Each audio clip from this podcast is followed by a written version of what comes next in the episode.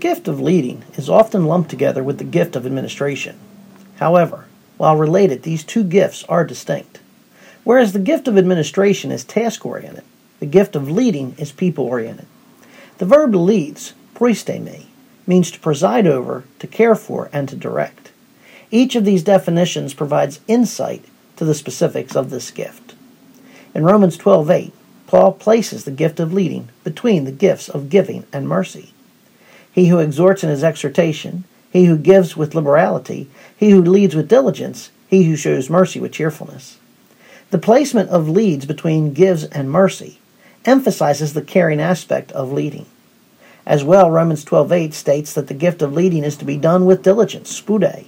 That is, the gift is to be executed with zeal and eagerness. In the New Testament, the verb leads, or proistemi, is often applied to the work of elders. 1 Timothy 5:17. The elders who rule well are to be considered worthy of double honor, especially those who work hard at preaching and teaching.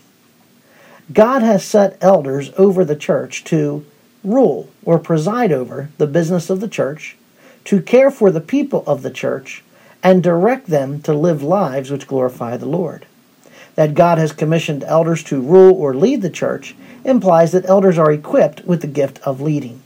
In particular, these elders care for and direct believers by teaching and preaching the scriptures.